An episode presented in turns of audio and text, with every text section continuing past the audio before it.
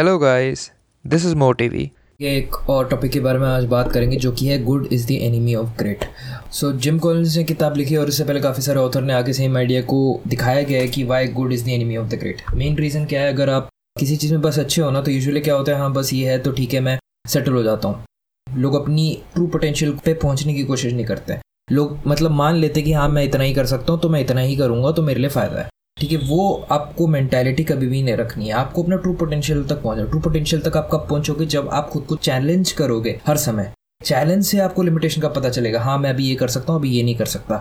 थोड़ा और कोशिश करते हैं, ठीक है? अब मैं क्या कर सकता हूँ? अब मैं ये कर सकता हूँ कि नहीं कर सकता।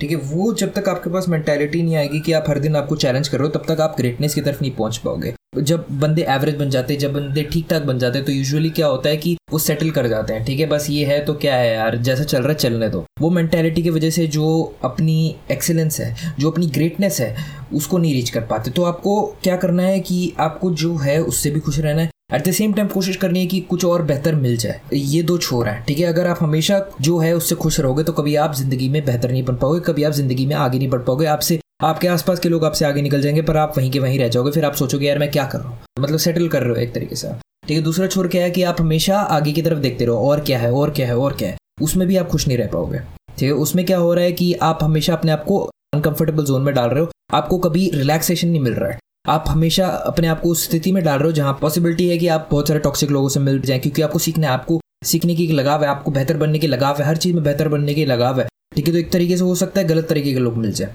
ये गलत चीज़ें हो जाए, ये गलत एक्सपीरियंस मिल जाए। दोनों छोर जो है, वो दोनों गलत है। आपको बैलेंस रख के चलना है। आपको जो है, उसके साथ भी खुश रहना है।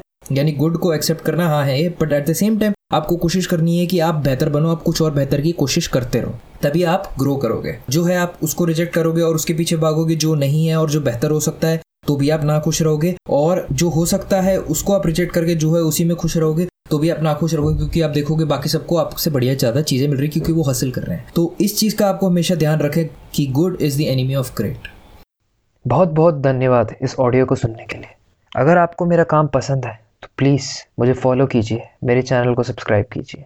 और अगर आप चाहते हैं एनिमेटेड वीडियो देखना इसी बुक समरी की तो लिंक जो है वो डिस्क्रिप्शन में है, उसको फॉलो कीजिए। Thanks for listening